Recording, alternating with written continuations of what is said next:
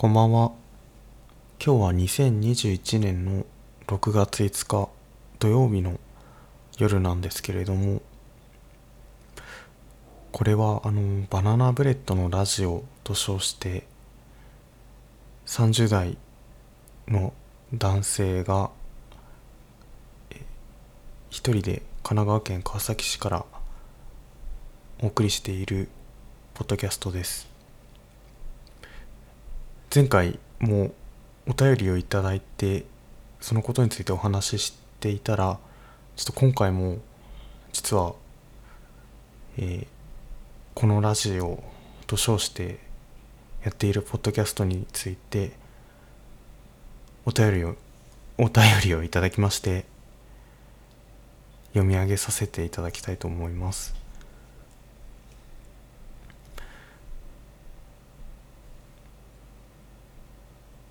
お名前が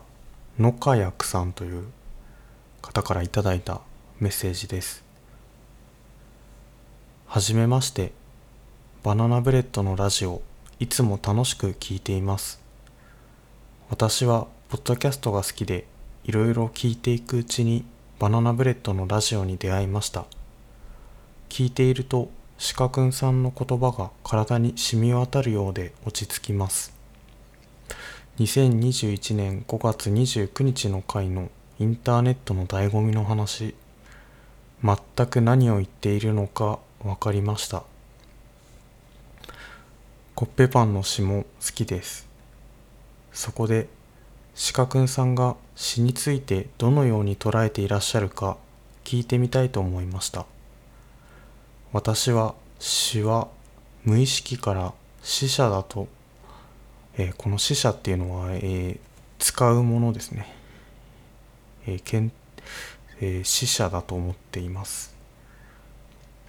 抽象化することで普遍性を持つことのできる言葉からこぼれ落ちてしまったものを私たちに運んできてくれるようなイメージを持っています。長々と失礼しました。更新楽しみにしております。以上あの野家薬さんからのメッセージでした。ありがとうございます。こんなに言ってほしいことを言ってもらってそれを自分で読み上げるという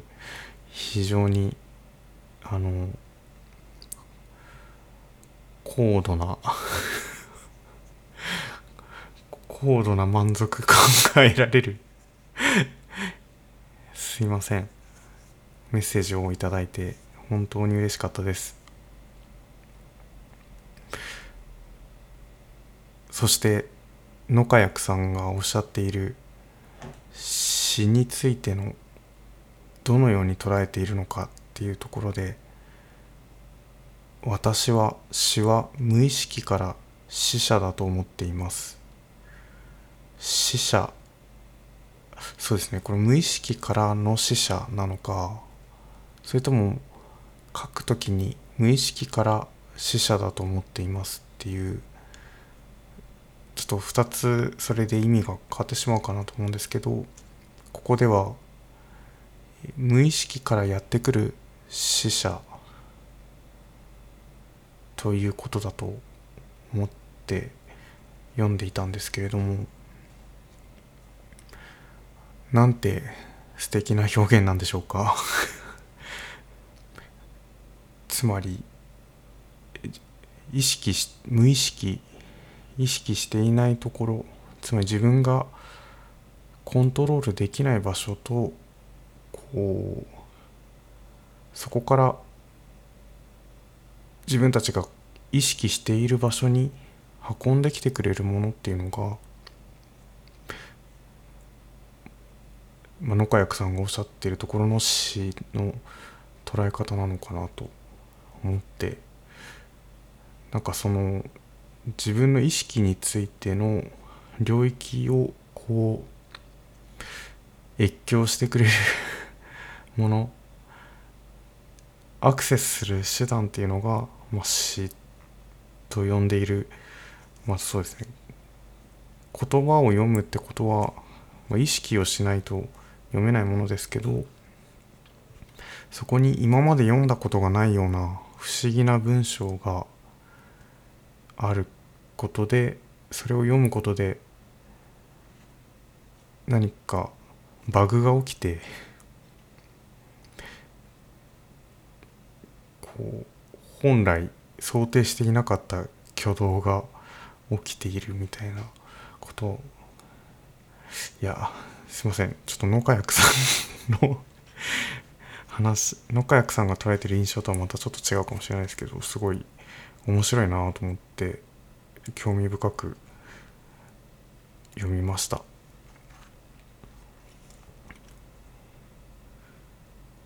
自分は詩が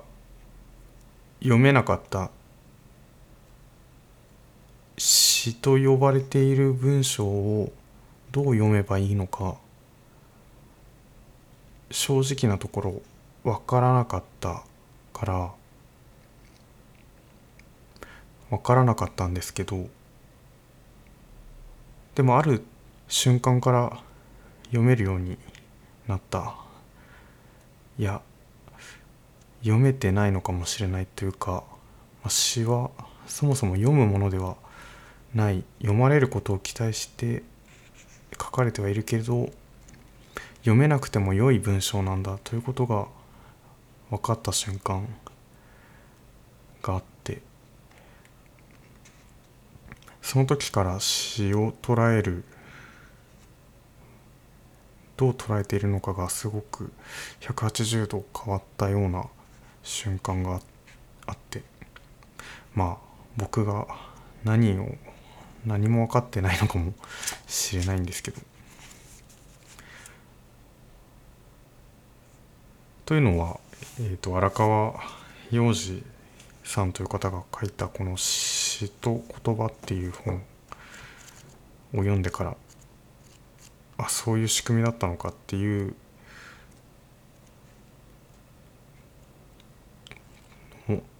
っていうこの本を読んだからっていうところも それをめっちゃ鵜呑みにしたからということもあるんですけどもう一つ自分が詩にすごく距離感が近くなったのが奇抜な想定で手に取ってしまった最果てた日の死んでしまう系の僕らにっていうこうあれなんですかね。メジャーデビュー。バンドでいうところのメジャーデビューの1枚目のアルバムみたいな立ち位置なんですかねこの詩集は。本当に詩は分からないものじゃなくて分からなくてよかった ということが実感できた詩集に出会えたなっていうのがあってでそれでこの最後の後書きのページがあるんですけどそこに「最果てた日が」まあ、今までその詩集の中で詩を書いてきた最後に、まあ、後書きとして詩なのか詩じゃないのかわからないなんというかどこまでが最果てた日の普通の言葉で詩の言葉と普通の言葉のなんかこう混ざったような後書きの挨拶のような文章があってそうですね。えっ、とこの「死んでしまう系の僕らに」っていう最果てた日さんの本の94ページからちょっと読んでみたいんですけど言葉は大抵情報を伝えるためだけの道具に使われがちで意味のない言葉の並びもやもやしたものをもやもやしたまま伝える言葉の並びに対して人はとっつきにくさを覚えてしまう。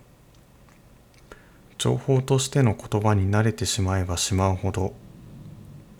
けれど例えば赤い色に触発されて抽象的な絵を描く人がいるように本当はリリランとかそんな無意味な言葉に触発されて不思議な文章を書く人がいたっていい。言葉だって絵の具と変わらない。ただの五感。ただの色彩。リンゴや信号の色を伝えるためだけに赤色があるわけではないように。言葉も情報を伝えるためだけに存在するわけじゃない。っていう一節があってこれはすごくなんか詩というかまあ言葉に対する自分の中の価値観がめちゃめちゃ変わった説一節ではあるんですよね。まあ、そんなふうになんか詩のことをやっぱ特別なものとはやっぱり思わないというか、えー、何言ってるのか、まあ、その上でですねもう、まあ、数少ない詩を読む体験を繰り返した結果の、まあ、自分の中の価値観としての詩なんですけど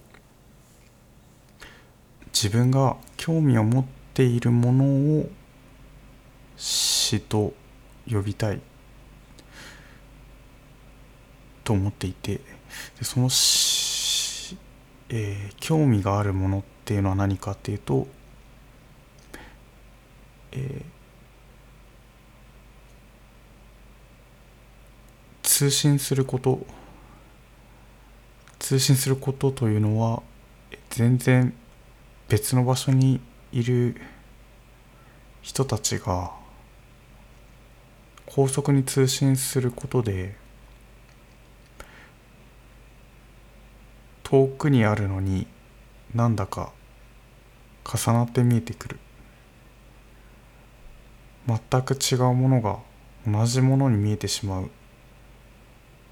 そういう時に具体的な形を持っているものが抽象的になっていくっていうことをそのことを今面白いと思っていてでそれはインターネットが面白いっていうのの内訳はそういうところなんですけど僕はインターネット以外にも詩もそういうところあるんじゃないかなと思っていて言葉を読むというのはなんかこう書いた人との通信しているような気持ちがあったりまあ、今みたいにポッドキャストをこう聞いている時も話している人との、通信だったり。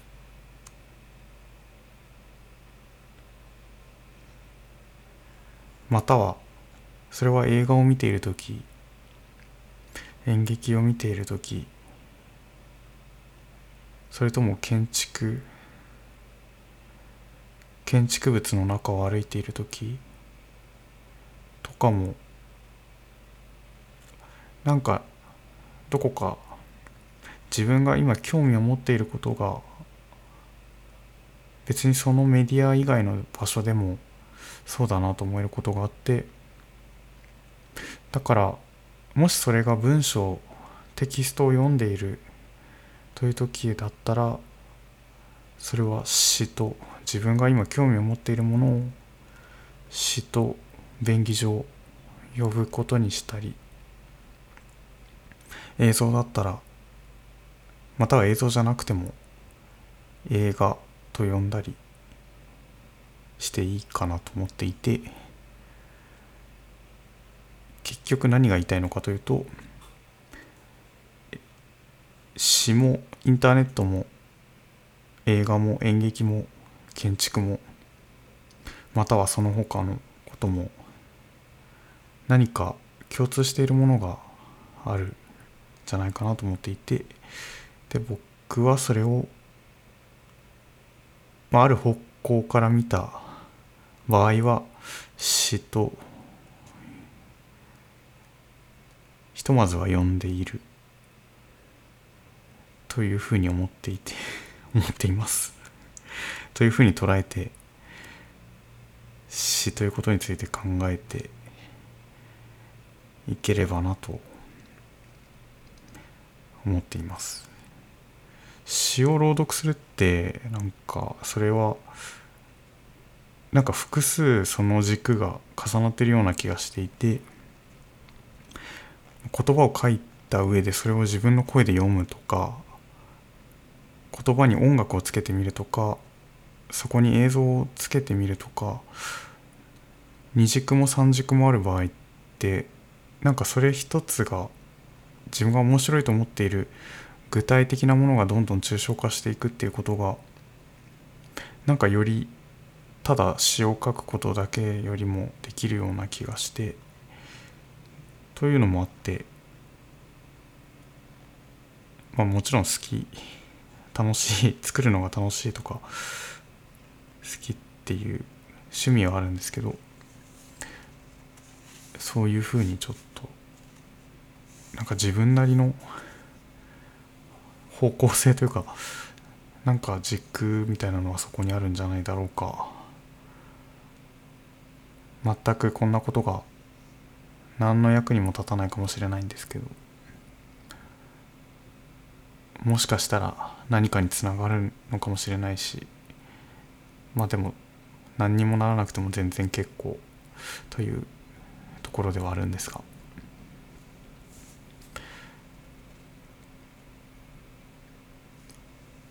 ぼんやりした回答になってしまいました。待した回答じゃないかもしれないんですけどもお便りをいただいてありがとうございました。バナナブレッドのラジオではお便りを募集しています。メールアドレスはしかくん at しかくん .com またはしかくん .com というウェブサイトの下にメールフォームがあるのでそちらに書いていただいても構いませんしツイッターの資格のアカウントへメッセージをいただいても構いません。いつも聞いていただいてありがとうございます。